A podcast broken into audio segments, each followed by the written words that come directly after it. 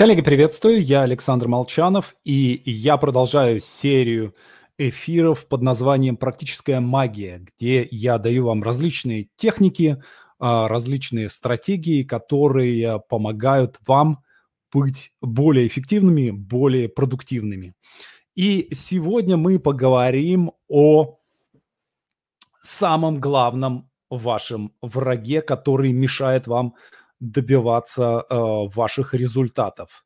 Но э, прежде чем я начну, небольшое, э, небольшое предуведомление. Э, кстати, если вы меня видите, если вы меня слышите, то напишите в чате, что вы меня видите и слышите, если вы слушаете это, этот эфир в прямом эфире, а не в записи. С 14 по 20 июня я проведу уже в седьмой раз, проведу бесплатный онлайн-тренинг «Сценарий за неделю». Единственная плата за этот тренинг – это пост о том, почему вы хотите участвовать в этом тренинге. И в описании этого видео, или если вы слушаете подкаст, то в описании аудио вы можете найти ссылку на страницу, на, э, где находится вся информация о сценарии за неделю. Если вы хотите э, попробовать, если вы хотите узнать, что такое быть сценаристом, э, прикоснуться к этому, но всегда откладывали это, то самое время поучаствовать в этом тренинге. И, и на самом деле я приглашаю к участию ему, к участию в этом тренинге не только что называется, э, сценаристов э, с нулевым уровнем сценарного образования, но и продвинутых авторов. Э, уверяю вас, э, вы обязательно узнаете за эту неделю что-то, что вы не знали ранее, и научитесь чему-то, что вы ранее до этого тренинга не умели. Итак, практическая магия. Один мой приятель э, много лет назад начал писать сценарий. И э, э, он написал первые несколько страниц, после чего сел и начал этот сценарий переписывать. И переписывает уже несколько лет. Вот с тех пор прошло ну, э, когда я узнал про этот сценарий, сценарию было уже, наверное, лет 7 или 8. Сейчас ему уже, наверное, лет 14 или 15. И он находится на той же стадии нескольких написанных, э, нескольких написанных страниц. Дальше никак он не продвинулся. Э, что ему мешает? Кто-то мешает ему продолжать дальше. При этом никто, этот, никто, кроме самого моего приятеля, не читал этот сценарий, он никому его не показывал, и мне тоже не показывал. А, но есть кто-то, кто ему постоянно говорит, ты написал какую-то ерунду. То, что ты написал, никуда не годится. Это нужно переписать. И он снова и снова возвращается снова и снова переписывает. И э, сценарий так уже много лет так и остается на стадии нескольких написанных страниц. Стали ли эти страницы лучше, чем э, первоначальный вариант этих нескольких страниц? Честно говоря, я не знаю. Так вот, друзья, напишите в чате, э, если вы слушаете нас в прямом эфире, у кого из вас было такое. Вы придумываете какую-то идею. И эта идея кажется вам, ну, совершенно грандиозной, просто невероятно, очень крутой. Потом вы находите какое-то время для того, чтобы заняться этой идеей, садитесь, начинаете писать, записываете ее в виде, может быть, синопсиса, может быть, нескольких первых страниц сценария или романа, или рассказа, то есть, ну, какого-то текста. И вы перечитываете то, что вы написали, и происходит какое-то какое-то странное ощущение, да, как будто вот пока ваша идея была в голове, она была такая прекрасная золотая рыбка, которая плавала в море. А когда вы ее вытащили на берег, она вдруг превратилась в какой-то комок слизи, и вы не можете без содрогания не можете читать этот текст. И вы поражаетесь тому, как, как такое может быть как из такой прекрасной, гениальной идеи получается такой ужасный текст. То есть идея, когда она в вашей голове, она кажется идеальной. Как только вы ее записываете, она кажется вам ужасной. У кого из вас такое было? Напишите в чате.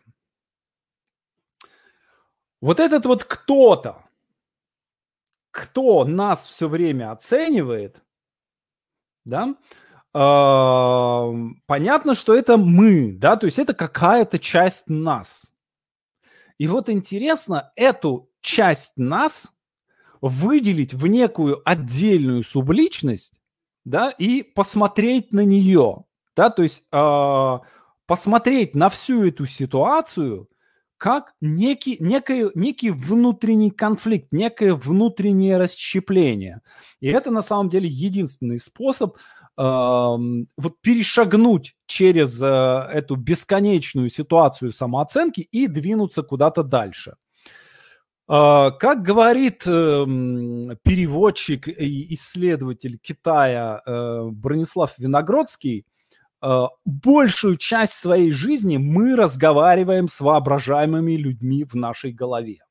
И вот этот персонаж это тоже некий воображаемый человек в нашей голове, который нас постоянно оценивает и критикует. Причем, я вам больше скажу, э, мы всегда разговариваем с людьми в своей голове, даже если прямо перед нами сидит живой человек. То есть если перед нами сидит кто-то, ваш э, друг, ваш начальник, ваш коллега, ваша жена или ваш муж, и вот вы, вы человека этого очень хорошо, ваша мама или папа, да, вы этого человека очень хорошо знаете – но вы не разговариваете с э, реальным человеком, который сидит рядом с вами. Вы на него надеваете воображаемого человека, да, то есть у вас есть некая проекция, то, как вы видите этого человека, и когда вы с ним общаетесь, вы на него эту проекцию э, надеваете. Э, был проведен любопытный и по-своему изящный эксперимент. Э, некий мужчина шел по улицу, по улице, и к нему подошел молодой человек и спросил дорогу. И мужчина начал объяснять, показывать, вот это пойдете туда, потом сюда. И в этот момент между ними прошли два рабочих с таким куском фанеры или чего-то такого плоского в руках. И когда они проходили, молодого человека заменили незаметно на другого молодого человека. То есть мужчина начал разговор с одним, человеком, человек задал ему вопрос, э, и мгновенная склейка, перед ним оказывается совершенно другой молодой человек. В другой одежде, по-другому выглядящий. Но э, этот человек смотрел на него и слушал, да, да, так куда дальше мне идти? И этот мужчина, как ни в чем не бывало, продолжал объяснять дорогу, не подозревая, что перед ним уже другой молодой человек. То есть он увидел человека, да, который спросил у него дорогу, тут же создал некий образ, некую картинку и начал с этой картинкой общаться, то есть создал некого персонажа. Человека заменили, но персонаж перед ним оставался тот же самым. Ничего не изменилось. Тот же самый воображаемый молодой человек стоял перед ним и слушал дорогу. Э, слушал, как, как куда-то пройти. Э, то есть важно на самом деле, не существует ли в вашей голове на самом деле вот этот самый внутренний критик, который вас критикует? Существует ли в вашей голове эта ваша субличность, которая вас оценивает и мешает вам э, двигаться дальше? Это не важно. Существует. Да? То есть это наша психическая реальность. То есть для нас он существует как психическая реальность. Важно совершенно другое. Важно то, почему на, как, в каких-то ситуациях этот внутренний критик спит и вас не трогает, а в каких-то других ситуациях он превращается в злобную тварь и начинает вас грызть. Так, давайте посмотрим. Да, бывало такое, Александра пишет. Роман Часто очень такое, э, Мара, очень часто. Э, так, надо работать над внутренним диалогом, просто-просто работать, глушить лишнее всегда и постоянно. Да, вот сейчас мы об этом и поговорим. О том, как возникает этот внутренний диалог и как этим внутренним диалогом управлять. То есть а, логичнее и проще всего этого критика просто посылать. И есть очень много... Я, кстати говоря, эм, э, многие, некоторые, некоторое время назад я считал, что вот так и надо с ним поступать, да, его надо просто прогонять. На самом деле не совсем так. Э, как всегда, все чуть-чуть сложнее. То есть если вы хотите получать крутые результаты, то придется делать немножко такие неожиданные контринтуитивные действия. Кстати, а, вот как проверить, а, есть, реагируете вы на этого внутреннего критика или нет? Например, бывает так, что вас кто-то критикует за что-то, и вам все равно. То есть э, если в, у вас по этой теме вы чувствуете себя спокойным, вы чувствуете себя защищенным, вы чувствуете себя безупречным, то любой человек, который будет вас э, критиковать по этой теме, э, вы будете просто пожимать плечами и такое, ну, забавно, да, то есть, например, если человек э, хорошо образован, знает несколько языков, э, закончил там несколько высших учебных заведений, э, хорошо начитан и вообще, в общем-то, понимает, что к чему, то когда кто-то в интернете будет этому человеку говорить что-нибудь вроде того, что ты ничего не понимаешь, ты необразованный, э, необразованная деревня, да, он будет этому просто смеяться. Но, например, если человек чувствует себя ущербным в какой-то теме, э, и кто-то вот в это больное место попадет, э, человек сразу, сразу же среагирует. Да, то есть мы как будто такой замок с высокими стенами, прочными, непробиваемыми. И если кто-то нас атакует прямиком в эти стены, ну, нам все равно, да, мы этого не замечаем. Нам это все как комариный укус. А, но внутри есть предатель. И ночью этот предатель открывает ворота и впускает вражескую армию внутрь. И в итоге, если э, вот то, что вам говорит внутренний критик, совпадает с тем, что вам говорят снаружи, это становится для вас очень и очень болезненным. Ваш замок оказывается захвачен. Эм, давайте же поймем, как это работает и, собственно, что с этим делать. Пока придумываешь что-то, всегда кажется, что идея гениальна. Начинаешь писать, кажется, что получает какая-то, получается какая-то ерунда.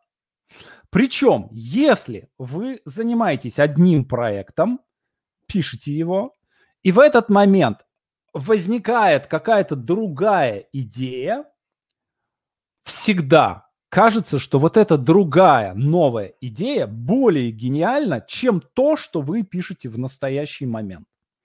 Нет исключений. То есть вы делаете какой-то проект, который вам прям нравится, вы его пишете. Возникла какая-нибудь новая идея.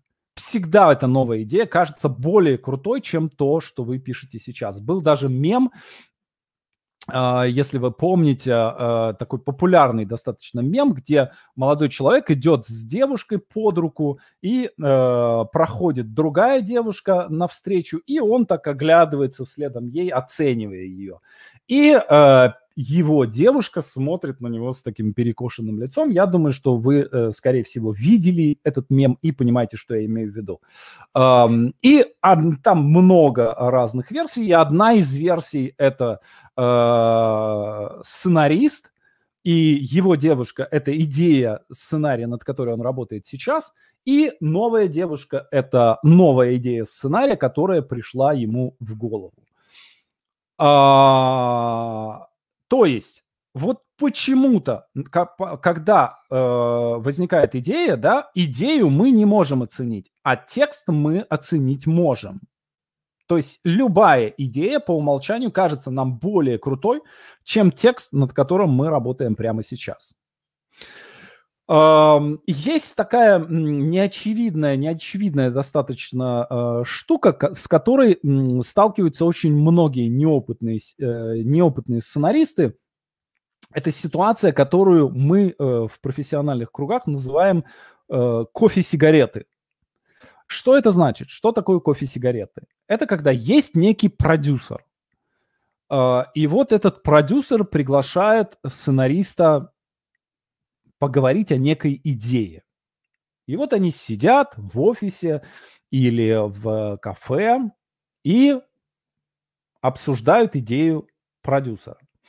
Чаще всего оказывается, что идеи как таковой нет. То есть, ну, есть, может быть, какое-то направление, да, а давайте снимем сериал про Екатерину II. Или, а давайте снимем детектив э, про человека под прикрытием или вот что-то в этом роде, да, в самых каких-то общих чертах. Иногда в некоторых случаях у продюсера есть какая-нибудь сцена или какое-нибудь сюжетное решение. Чаще всего э, при этом э, подсмотренное в каком-нибудь э, в каком-нибудь фильме, который он только что посмотрел. Э, и вот в таком виде это вот как идея, да, это выглядит действительно как какая-то идея, что про это действительно можно что-то написать. Вот мы сидим, разговариваем за столом, обсуждаем какую-то идею, и кажется, что идея у нас действительно есть.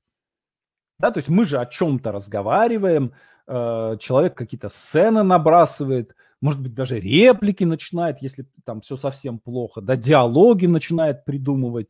Но чаще всего э, такой, такая встреча, такой разговор, э, его содержанием становится э, рассказывание продюсерам каких-то историй из своей молодости, которые должны натолкнуть сценаристов на какие-то на какие-то полезные полезные размышления. И вот ты сидишь, сценарист, ты сидишь на такой встрече несколько часов, иногда целый день, иногда э, глубоко за полночь. При этом у продюсера ощущение, что мы очень-очень плотно, интенсивно работаем.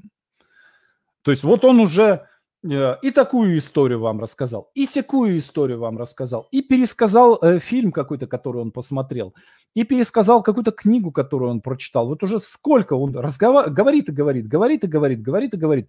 А у сценариста уже мозг отключился там 5 часов назад, и он только думает о том, как бы вот это вытряхнуть все из головы и э, уйти отсюда живым. А, и вот они расходятся. При этом у продюсера ощущение, что мы уже все придумали. Вот же мы, э, э, да, мерилом работы считаем усталость. Вот же мы потратили кучу времени. Вот же мы напридумывали кучу всяких событий. Вот же мы, я уже просто вот диалоги буквально диктовал. То есть сценаристу остается только сесть и записать это все. Дальше сценарист на следующий день, придя в себя, отоспавшись, садится и пытается вообще понять, собственно, что вчера такое нахрен происходило. И э, становится понятно, что вообще-то ничего вчера не происходило, ничего не было придумано. Э, была рассказана куча каких-то историй, которые не имеют никакого отношения к сюжету, была, были придуманы какие-то диалоги, которые невозможно ни к чему применить придуманы сюжетные ходы, которые никак не ложатся в историю. И сценаристу нужно как можно скорее. То есть, если это опытный сценарист, да, то он просто будет это все сидеть, слушать или просто скажет, так, все, на, на этом закончим, да, давай я пойду и поработаю. Но неопытный сценарист, он действительно будет думать, что мы же, мы же и правда кучу всего обсудили, я должен сейчас все это зафиксировать, я должен все это воплотить в сценарий и ничего не получается, ничего не воплощается.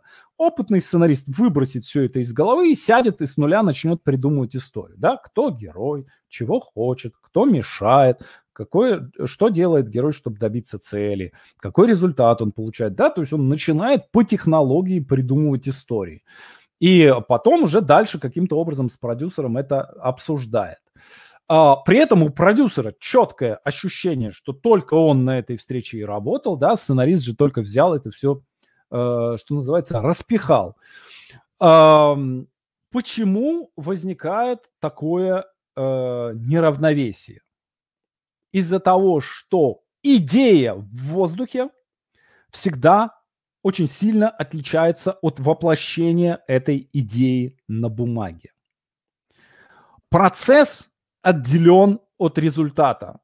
Да, то есть продюсер оценивает процесс. Мы сидим, мы интенсивно работаем. Я курю уже третью пачку сигарет. Мы выпиваем уже второе ведро кофе. Да? То есть вот как мы тяжело работаем. Да? То есть это очень хороший, качественный процесс, э, в котором очень много усилий потрачено. Результат, процесс на его стороне, на стороне продюсера. Результат на стороне сценариста. Да? То есть мы нет никакой возможности оценить результат. Вот процесс идет, процесс интенсивный. А, он может нравиться продюсеру, может не нравиться продюсеру, а, но он идет. Результат оценить невозможно.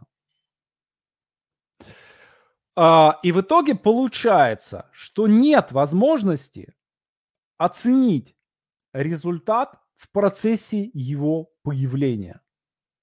То есть продюсер не в состоянии понять на, на данной встрече, что не придуман герой, не придумана его цель, не придумано там место, время действия, не продумано, не продуман сеттинг, да, то есть э, большинство продюсеров, да, не понимают этого, к сожалению. Ну, я сейчас, я сейчас не, от, не о, как бы это не, эм, не разговор о том, какие дураки продюсеры и какие молодцы сценаристы. На самом деле любой человек, а который окажется в ситуации, когда ему не надо оценивать э, результат, он будет вести себя точно так же. То есть посади сценариста на место продюсера, он будет от, вести себя точно так же. Почему? Потому что нет, от, нет возможности оценить э, результат, только процесс. Так вот, вот этот внутренний критик, он почему-то не включается тогда, когда мы э, занимаемся вот этим процессом, да, э, и включается тогда, когда у вас есть хоть какой-то результат. То есть вот хоть что-то у вас получилось, три страницы текста получилось, у вас есть результат. Он тут же в него вцепляется, тут же его оценивает. А пока вы сидите и разговариваете, у вас нет результата, оценивать нечего. А, что с этим делать? да, то есть вы начали хоть что-то, вы, вам нужно написать двухстраничную заявку по итогам этого разговора. Вы ее написали, продюсер читает, это не то. Вы читаете, это не то. Да, то есть результат, у вас уже есть какой-то результат, который можно оценить.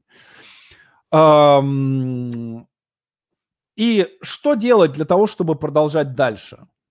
Да, то есть вы так можете так всю жизнь просидеть на стадии двухстраничной заявки не двинувшихся дальше. Любопытный рецепт а, я услышал в одном из интервью Славоя Жижика. Он э, говорит так. Я не могу, вот когда я говорю, мне нужно написать книгу, у меня есть договор с издательством, вот мне надо садиться писать, я сажусь, я начинаю писать, у меня ступор, я ничего не могу написать. Поэтому, говорит, я себя обманываю. Я не пишу книгу ни в один момент времени. То есть, когда я работаю над книгой, я не пишу ее вообще. Да, то есть я сначала пишу заметки к книге, но не называю это книгой. Я не говорю, что я сажусь и пишу книгу. Нет, я пишу заметки к книге. А, и это может продолжаться несколько месяцев писать заметки к книге легко и приятно, точно так же, как легко и приятно сидеть со сценаристом и э, болтать с ним о истории, рассказывая ему какие-то телеги из своей молодости, которые он может применить. Да? То есть Жижик тут садится в некую такую позицию продюсера, да, а, не включая сценариста, записывающего, да, то есть он просто как бы как стенографистка фиксирует, да, есть какие-то мысли, я их, они у меня возникают, я их записываю. После этого получается какое-то количество текста, довольно большое. И дальше остается только сесть и их отредактировать. Редактирование – это тоже не написание текста. Да? То есть редактирование – это более простая работа, чем написание текста.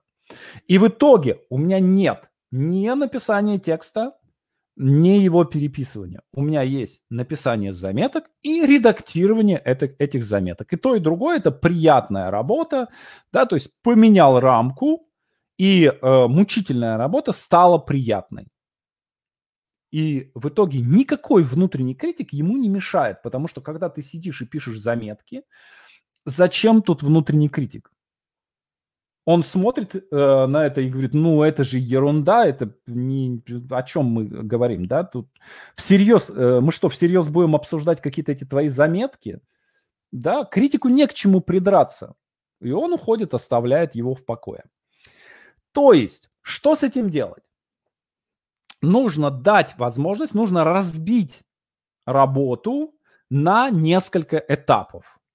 И вот этого критика э, выключать э, в момент производства и включать в тот момент, когда появляется результат.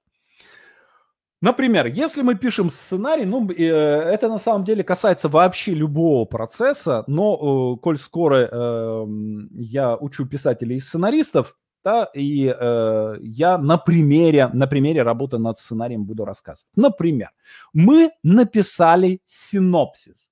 Да, то есть вот мы встретились с продюсером, посидели или с коллегами, встретились, поразминали идею, пообсуждали ее, да, тут обсуждать нечего, критиковать нечего, да, это заметки, которые просто набрасываются, да, но нам нужно собрать синопсис.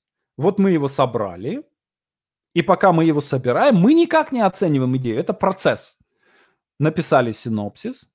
После этого мы включаем нашего критика и просим его посмотреть на нашу работу и оценить ее. Дальше. После синопсиса мы пишем по эпизодник. И опять же, на время написания по эпизодника нам внутренний критик не нужен.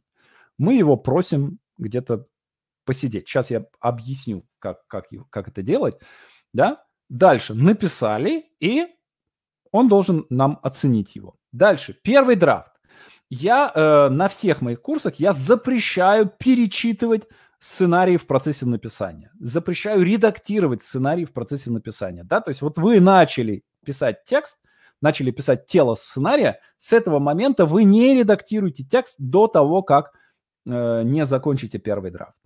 Первый драфт закончили, опять включаем, критика, он критикует, мы дальше начинаем редактировать. В итоге у нас получается финальный драфт в результате какого-то количества переделываний. Их может быть 1, 2, 3, может быть 27, может быть 100. И дальше мы оцениваем уже какой-то финальный драфт. То есть у нас, видите, разбивается на 4 стадии, и мы э, нашего критика 4 раза выключаем и 4 раза включаем. При этом нужно понимать, что требования должны быть разными. На, то есть к каждой стадии, к синопсису, к эпизоднику, к первому драфту и к финальному драфту требования должны быть разными. Например, синопсис должен отвечать на 7 вопросов. Где и когда происходит действие, с какого события начинается история, кто герой истории, чего он хочет, кто ему мешает, что герой делает для того, чтобы получить свой результат и какой неожиданный результат он в итоге получает. Семь вопросов. То есть синопсис – это семь абзацев, в каждом из которых э, есть ответ на эти семь вопросов. Соответственно, если на все семь вопросов ответ есть, нас этот синопсис устраивает. Если на какой-то вопрос ответа нет, либо нас не устраивает этот ответ, соответственно, нам нужно его изменить и придумать что-то другое. Дальше, поэпизодник. Поэпизодник должен э, содержать в себе весь состав событий фильма. Соответственно, мы с этой точки зрения его и оцениваем. Весь ли у нас состав событий фильма? Пересчитали, весь или не весь, значит, нужно придумать, допридумать то, чего не хватает. Или, например, какое-то событие нас не устраивает, его надо перепридумать. Все есть, все. Дальше мы больше мы не оцениваем, да, то есть мы не оцениваем художественные а, особенности, стилистические особенности вашего синопсиса или поэпизодника, да? Синопсис должен содержать в себе 7 ответов на 7 вопросов. Содержит – все в порядке. Не содержит – надо придумать э, то, чего не хватает. Поэпизодник – весь состав событий. Дальше. Первый драфт должен содержать титульный лист и должен в конце содержать слово «конец». И внутри все сцены должны быть расписаны диалогами. Сделано это? Сделано. Окей, все. А теперь, собственно, начинаем редактировать. И финальный драфт уже да, в итоге э, оказывается, да, то есть мы не паникуем из-за того, то есть если у нас чего-то э, что-то, да, не соответствует каким-то другим критериям, мы по этому поводу не паникуем, да, у нас есть четкие критерии того, что должно быть сделано на э, каждой стадии. Да, первый драфт, все сцены должны быть написаны, точка. Финальный, все сцены должны быть написаны хорошо. На стадии э, первого драфта не, э, не обязательно все сцены должны быть написаны хорошо, но могут быть. Так вот, внутренний критик не различает нюансов, поэтому его нужно дрессировать. Понятно, что самое соблазнительное, что может быть, это посылать его на три буквы. А, но эм, здесь есть тоже определенная ловушка, да, то есть э, просто вот появился внутренний критик, я работаю над текстом, я э, хочу ему сказать, так, все, иди отсюда, все, ты мне мешаешь, иди отсюда, не мешай мне. И здесь есть некая ловушка, в которую очень часто попадают мэтры с большим опытом работы. Вот это вот посылание внутреннего критика. То есть Э, они не включают оценку по окончанию э, каждой стадии работы. Да, то есть они закончили, то есть они своих внутренних критиков настолько хорошо посылали всю свою жизнь, да, что э, их, их внутренний критик их покинул. А вот. Э, и у них остался только такой внутренний халуй, который говорит им, Ах, как гениально вы написали, Никита Сергеевич, э, эту, эту сцену, как вы гениально ее сняли. И, и все, и, соответственно, в итоге получается какая-то ерунда. Да? И э, закончил синопсис, внутренней критика, критика-то нет, есть только внутренний халуй, он прочитал, ой, какой гениальный синопсис.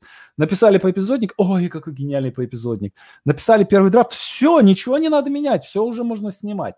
Ну вот, и в итоге э, получается фигня, но никто не в состоянии ничего сказать, в том числе они сами не в состоянии себе сказать, что они написали фигню. Это не только наших метров касается, это касается в том числе и, и, и западных метров тоже. А, так вот, что сделать с критиком, да? То есть нельзя его э, посылать совсем, да? Его, но его можно попросить погулять, пока идет процесс письма, и вызывать, когда очередной этап закончен. То есть я советую этого внутреннего критика своего, так, коль скоро у вас есть такая субличность, он ведет себя как невидимка. Да, то есть представьте, что по вашей квартире ходит невидимка и время от времени трогает какие-то вещи. Вы слышите какой-то шум, э, вы видите, что предметы перемещаются. Это жутковато. Да, то есть это вот то, что происходит в вашей голове, когда в ней хозяйничает внутренний критик. Поэтому э, как сделать невидимку видимым? Ну, например, можно взять э, краску, спрей, да, и на него этой краской плеснуть. То есть сделать его видимым. И а, как только человек-невидимка надевает на себя одежду, заматывает лицо бинтом, надевает головной убор, да, то есть э, кремом мажет руки, например, да, то есть становится видимым, он сразу же становится для нас не таким страшным. Его поведение становится для нас предсказуемым. То есть это не невидимый э, враг в темной комнате, который может нанести удар откуда угодно, да, но это некто, кого вы можете контролировать. Вплоть до того, что можно этому внутреннему критику придумать имя. можно придумать ему внешность. То есть можно придумать ему какую-то историю. Да? Иван Иваныч. Вот он такой идет, Иван Иваныч, э, с брюшком такой, э, с, кудрявой, э, с кудрявыми таким венцом волос, лысенький, попыхивая трубкой. Вот он подходит и говорит, ну что ж, Александр, что вы тут мне написали? Давайте-ка я посмотрю.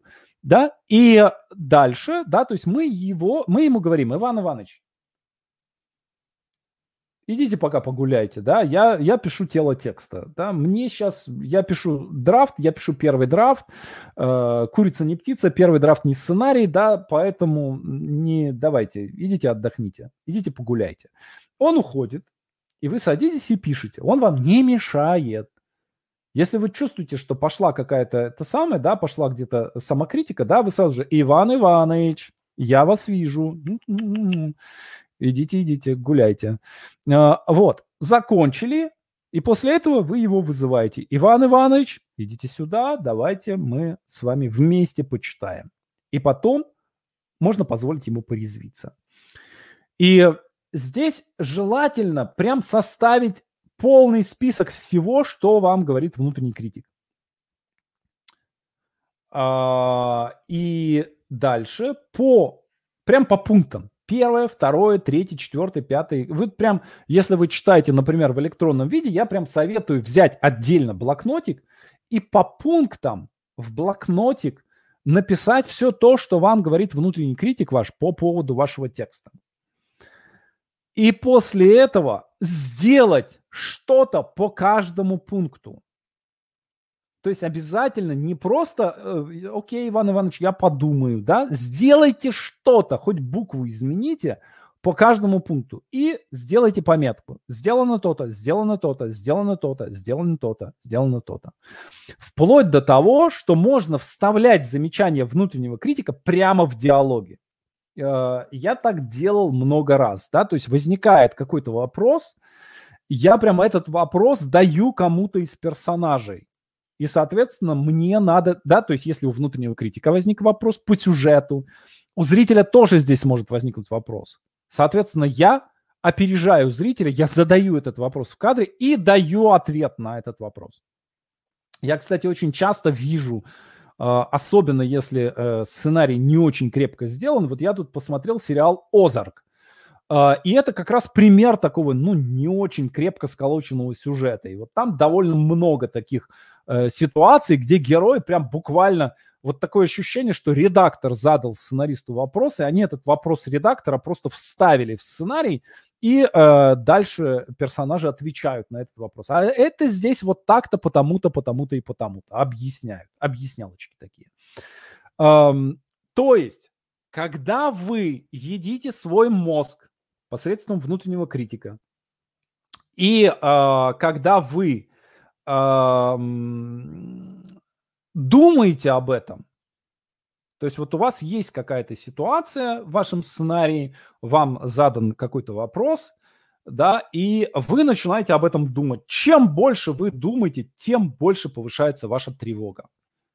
Как только вы делаете что-то, хотя бы одну букву меняете – у вас тревога сразу же понижается. Еще раз, это э, одна из самых важных вещей, которую я вам сегодня рассказываю. Когда вы думаете о ситуации, ваша тревога повышается. Когда вы делаете, тревога понижается.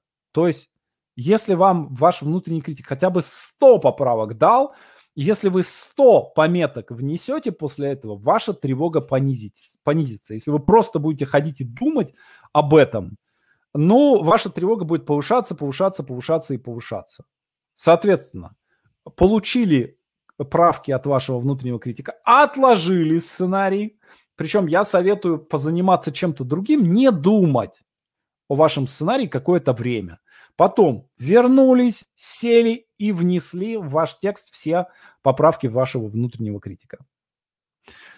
Потом можно снова его вызвать и показать, то, что сделано вашему внутреннему критику, и дать возможность высказаться ему еще раз. И вы обязательно увидите, что в следующий раз этих замечаний стало меньше. И еще раз снова внесли поправки по э, его замечаниям, И э, в, вот таким образом ваш внутренний критик становится не другом, не врагом, вернее, а другом. Еще одна, то есть он у вас становится дрессированным, да, то есть он у вас появляется в те моменты, когда он вам нужен, и уходит тогда, когда он вам не нужен. Почему? Потому что он дал вам поправки, вы их все внесли, вы сделали действие, у вас возникает ощущение, что вы э, отреагировали.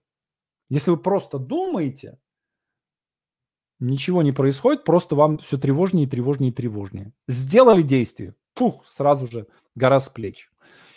Эм, еще одна причина, по которой я советую фиксировать все, что говорит вам ваш внутренний критик. Так его можно поймать на превышении полномочий.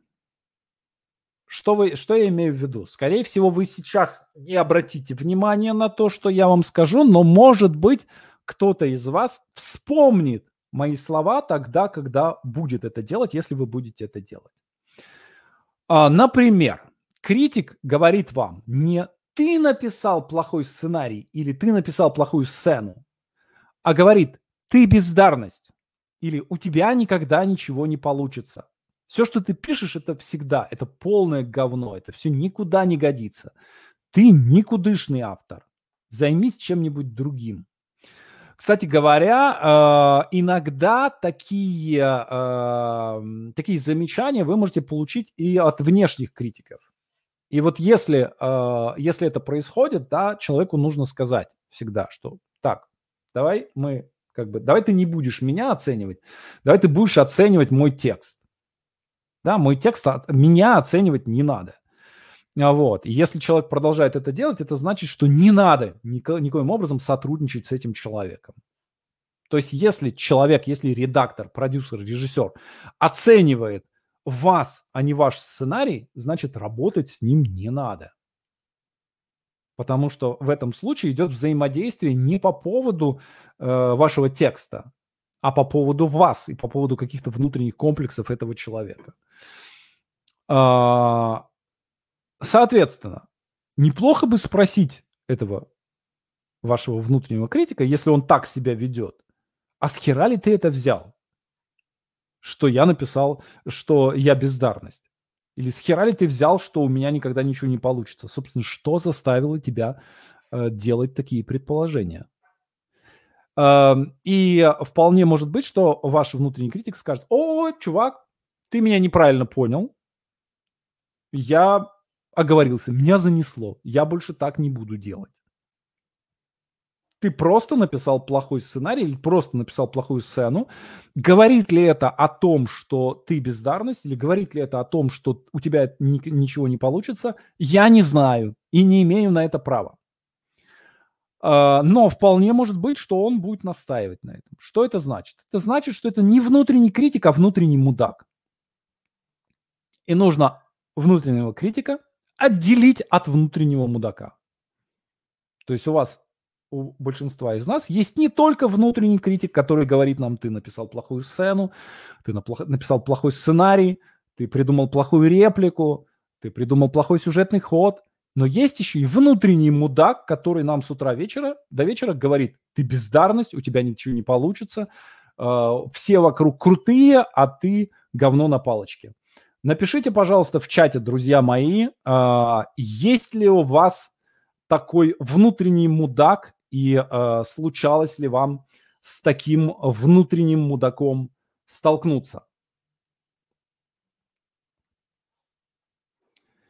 Так, хорошо. Э, я, э, я посмотрю все в чате, посмотрю ответы, э, но сейчас пока продолжаю. Я думаю, что у большинства из вас этакой внутренний мудак имеется.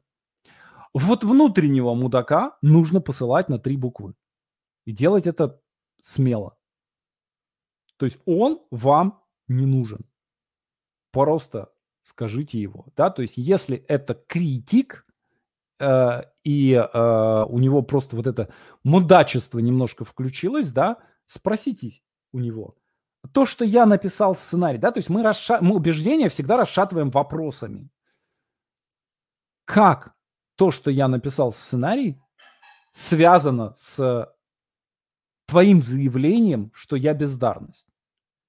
Ну, огромное количество гениальных сценаристов писало плохие сценарии, писал плохие сцены. А, никак. Да, соответственно, мы это вытащили из тьмы, направили на этот свет фонарика, и у нас убеждение начинает расшатываться. Да? И критик, если это критик, да, он начинает, начинает э, назад отступать и возвращается в сферу своей компетенции. Если же это мудак, то интересно, откуда он у нас взялся? Откуда берутся эти внутренние мудаки? Чаще всего их нам подсаживает кто-то, кто является для нас авторитетом.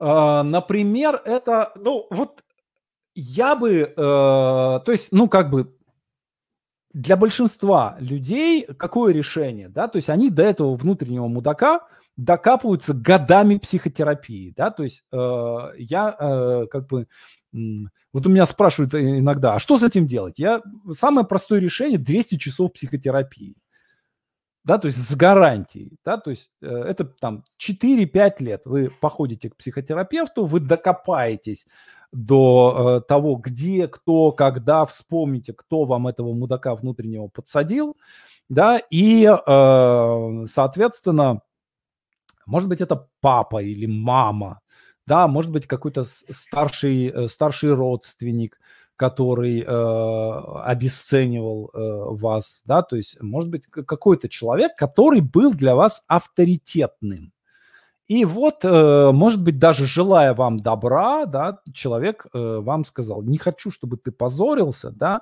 то, что ты делаешь, это какая-то ерунда. Да? Не надо этого делать никогда. Иди, найди себе нормальную работу. Вот. И э, очень часто э, люди там десятилетиями, всю свою жизнь вот такого вот мимоходом подсаженного внутреннего мудака в себе таскают. Что с этим делать?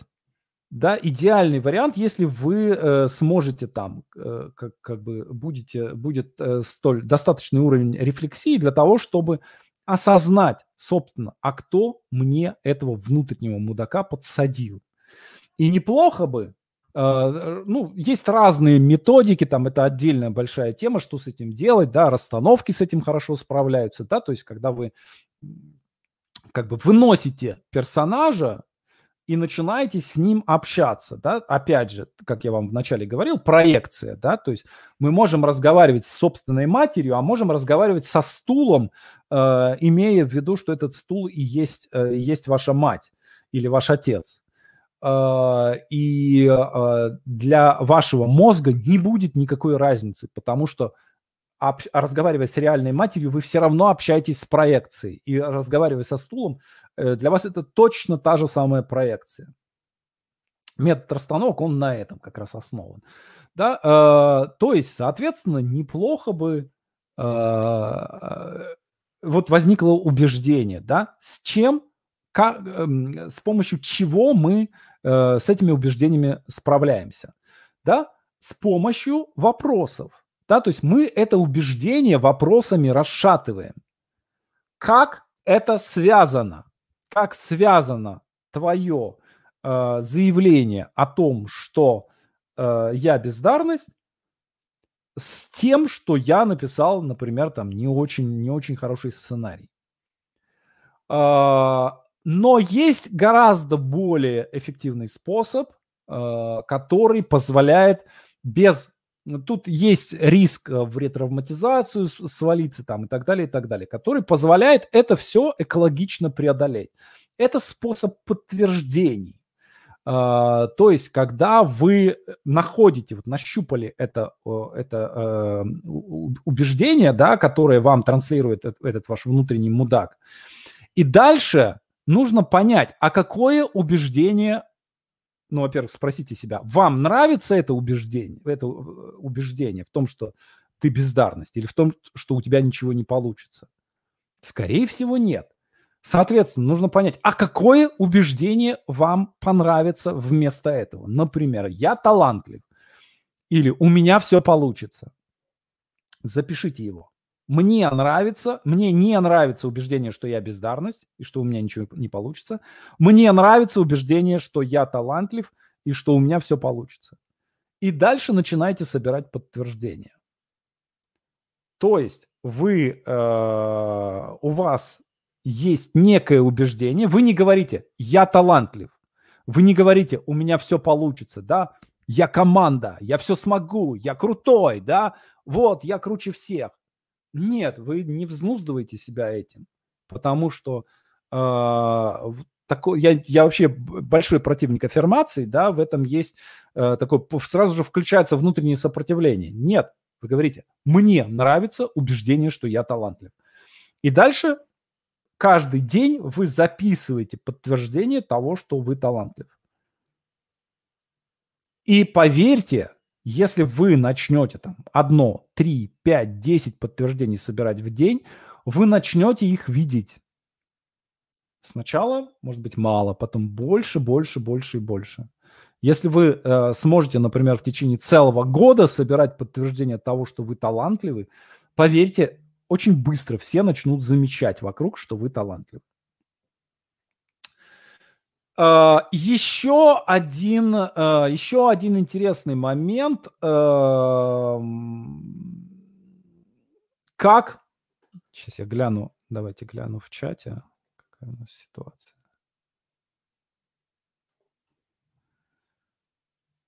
Так, есть, принимает облики реальный. Э, был мудак, прогнала.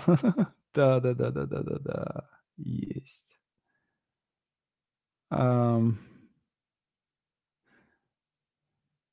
А, можете рассказать отдельно, не здесь, примерами, кто из великих написал э, что-то невеликое, сцену, книгу.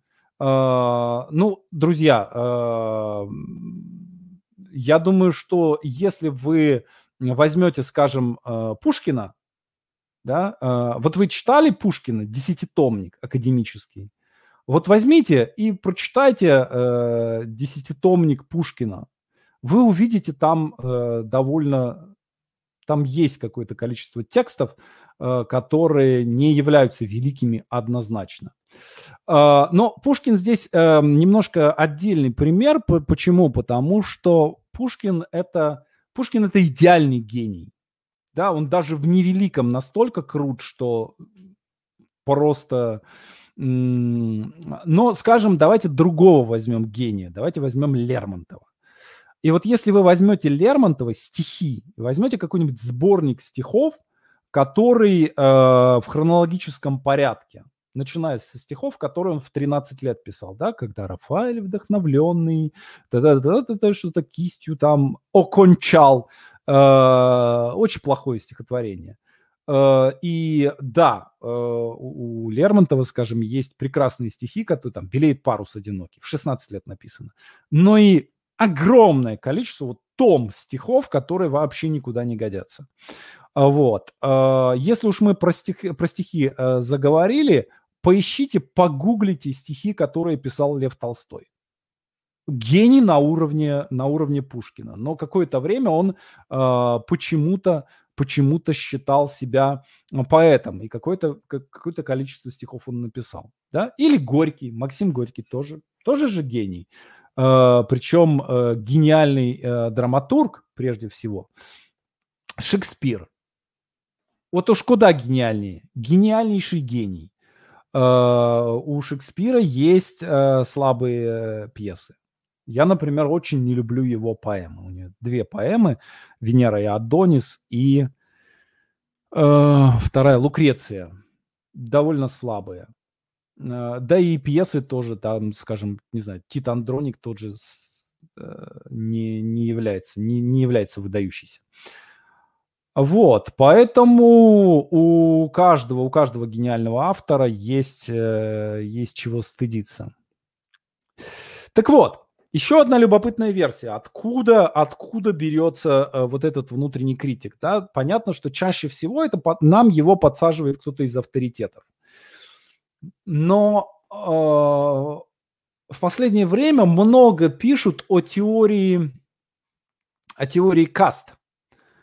А, о том, что в современном обществе формируются, а, формируются новые касты, которые не всегда связаны с происхождением.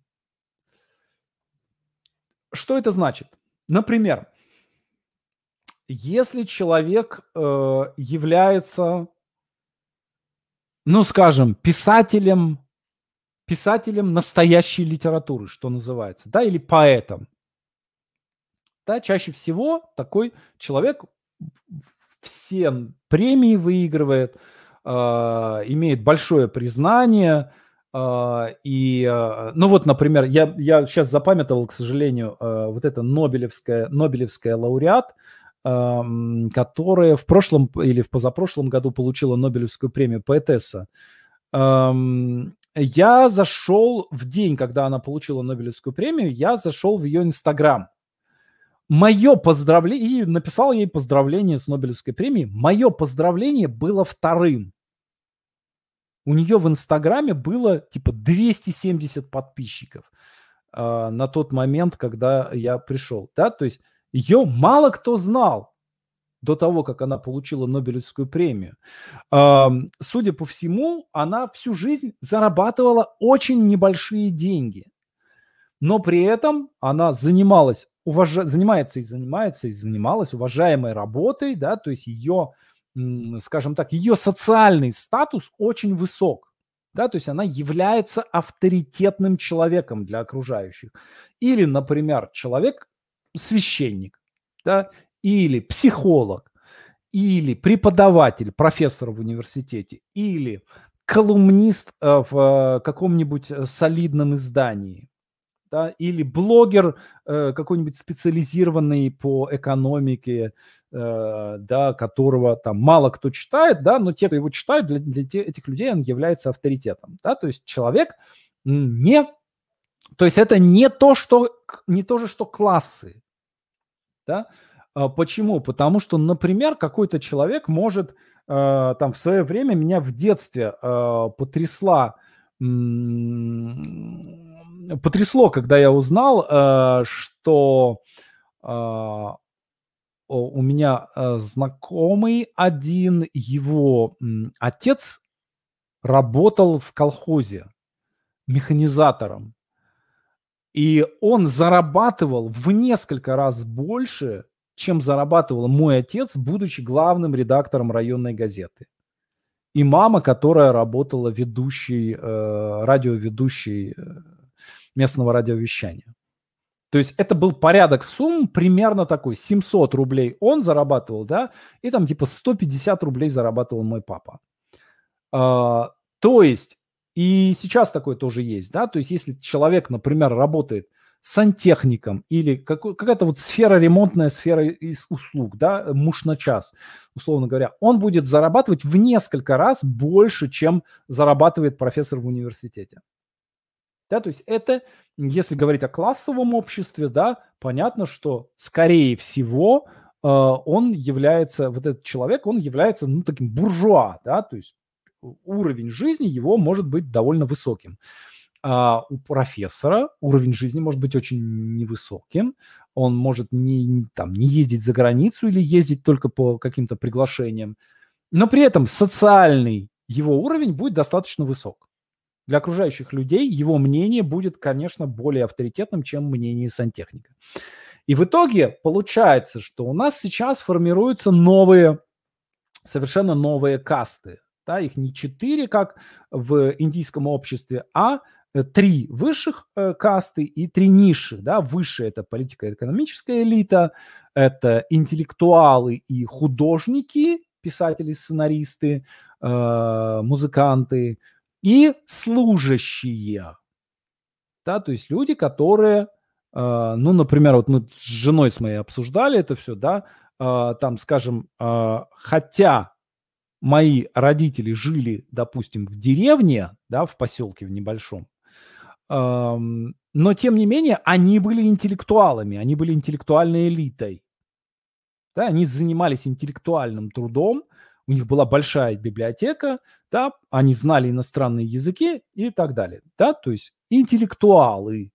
И служащие, например, у моей жены э, отец работал начальником уголовного розыска города Воркуты. Да, то есть он являлся служащим. Э, но, скажем, никто из них не был политиком, никто из них не был миллионером, да, э, и, э, соответственно, вот не входил в номер один вот этой политической экономической элиты. И э, низшие касты это технари, это торговцы и ремесленники и э, рабочие. И вот интересно, да, то есть вот у нас есть три высших касты и есть три низших касты. И э, интересная штука, что э, бывает так, что человек, который сам находится в одной какой-то касте или вышел из одной какой-то касты, да, например, родители технари, или родители рабочие, или родители торговцы, да, понятно, что мы усваиваем от нашего, нашего окружения, усваиваем какие-то модели поведения. А, и человек начинает существовать в какой-то другой касте. Да, поскольку сейчас мобильность достаточно высокая, э, да, и, э, скажем, там нет проблем. Человек, который родившийся в деревне, совершенно спокойно э, сейчас может там оказаться в, любом в любом городе в любом городе мира, в любой столице мира. И, допустим, человек из семьи, из низшей касты оказывается служащим, оказывается интеллектуалом или творцом, или попадает в какую-то политико-экономическую элиту.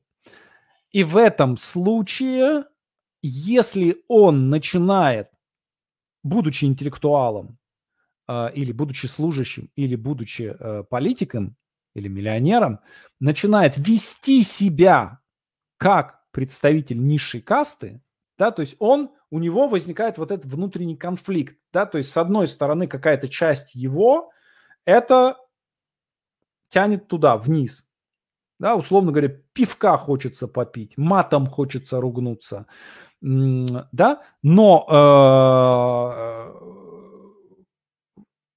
он должен соответствовать, он должен вести себя совершенно по-другому. И есть люди, которые начинают, э, и живя в ситуации более высокой касты, начинают транслировать какие-то ценности более низких каст. А, и а, иногда это срабатывает. Да, то есть иногда людям удается это в себе интегрировать. Например, например, это превратил в некую фишку Уоррен Баффет да, который везде постоянно рассказывает про то, как он классно ест гамбургеры за 2 доллара. Да, при всем том, что мы, то есть он это транслирует, э, но при всем этом у него там мега дорогие костюмы, частные самолеты, особняки там и так далее, и так далее. Да? То есть он э, в определен, он в одну аудиторию транслирует свой гамбургер, да, но когда он приходит в какой-нибудь элитный клуб, где сидят какие-нибудь президенты, поверьте мне, он не будет там есть гамбургер. В своем частном самолете он не будет, или в загородном гольф- гольф-клубе он не будет есть гамбургер. Но есть люди, которые, э, собственно, продолжают это транслировать, ну, например, Дональд Трамп. И это очень нравится представителям его касты. Вот здесь интересно по... Я не буду туда глубоко погружаться, поскольку это там отдельная большая тема, достойная, может быть, там нескольких даже отдельных каких-то эфиров, отдельных выпусков. Но если э, вы, например, э, ваше происхождение, да, то есть если вы родились и воспитывались в какой-то из низших каст, я понимаю, что это звучит немножко так как-то, ну, немножко, э, особенно когда я сказал, что э, я сам происхожу, в общем-то, происхожу из, э, там, из, из высшей касты, немножко высокомерно. Поверьте, это не так. Почему? Потому что, например, у меня, был, у меня была ситуация, когда я у себя отловил вот этот конфликт Э, конфликт вот этого месседжа, да, то есть когда я, в общем-то, являясь интеллектуалом и творцом, начал транслировать э, какие-то ценности торговца, Да, то есть как только я запустил сценарную мастерскую и начал продавать свои курсы, я сразу же превратился в глазах окружающих, превратился в торговца. И э, для всех это стало таким как бы, ну, неприятное ощущение, когда интеллектуал вдруг идет на паперть, да, и, или идет э, куда-то там на рынок торговать. Да, сразу же э, кажется, что о, ты, братец, предал, предал идеалы свои. А на самом деле, ну, ты просто как бы, просто из касты вылетел. Вот. А, поэтому э, посмотрите у себя, что является, из какой касты вы происходите и в какой касте вы находитесь сейчас.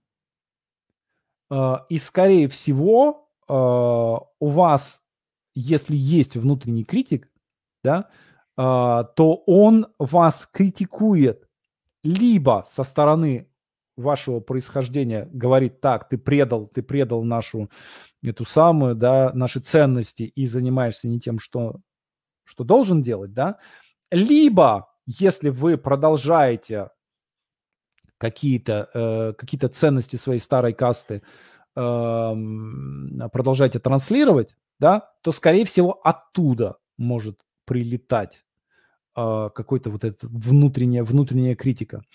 Причем э, мне кажется, что э, сейчас абсолютно условная э, вот эта высшесть, низшесть, она абсолютно условная. Да? То есть можно быть полностью э, реализованным и э, прекрасно себя чувствовать, будучи рабочим, можно быть полностью реализованным, будучи ремесленником или торговцем, да, то есть это вполне уважаемая, респектабельная профессия, да, то есть, э, скажем, художники, декораторы, дизайнеры, они скорее относятся не к интеллектуалам и творцам, да, а скорее они относятся к ремесленникам, да, условно говоря, Пикассо или Пикассо, в зависимости от того, кем вы его считаете, испанцем или французом, эм, э, он является ремесленником. Он не являлся, никогда не, не был интеллектуалом. И всегда транслировал именно какие-то ремесленные такие ценности. Очень многие режиссеры являются, кинорежиссеры являются ремесленниками, не являются интеллектуалами. Там, скажем, какой-нибудь Джон Форд, да, если вы найдете его интервью, вы увидите, что этот человек явно не является интеллектуалом. Он, он ремесленник. А, это же касается технарей. Да, скажем, какой-нибудь а, ну, Джобс вряд ли, хотя у него тоже было очень много такого технарского мышления. Да, Джобс не был интеллектуалом, не был политикой экономической элитой. Да, он был технарем. Билл Гейтс – абсолютный технарь. А, Илон Маск – абсолютный технарь ни, ничего интеллектуального там нет. Да? Но он, э, являясь технарем, он и э, транслирует ценности технаря. И он в этом совершенно гармоничен. Поэтому посмотрите, кем вы сейчас являетесь э, по, э, по этому кастовому делению, и посмотрите, насколько вот тот месседж, который вы транслируете, насколько он соответствует вашей касте. То есть если он не соответствует, то Э, возможно, э, вот здесь вы будете получать, да, то есть нужно привести в соответствие. И э, у вас э, вот этот ваш внутренний критик или внутренний мудак, в зависимости от того, насколько он отморожен, да, он сразу же успокоится. Это то, что я вам хотел сегодня сказать. Еще раз напоминаю, что у нас э, в июне с 14 по 20 июня пройдет бесплатный тренинг «Сценарий за неделю», и вы можете пройти в описании и э, вписаться в этот тренинг. Также я напоминаю, что у нас сейчас идет набор на онлайн-тренинг «Волшебный пендель концентрация», который пройдет, э, пройдет у нас с 31 мая по 25 июня. Это онлайн-тренинг. Э, всю информацию можете найти у меня на сайте shichinga.ru.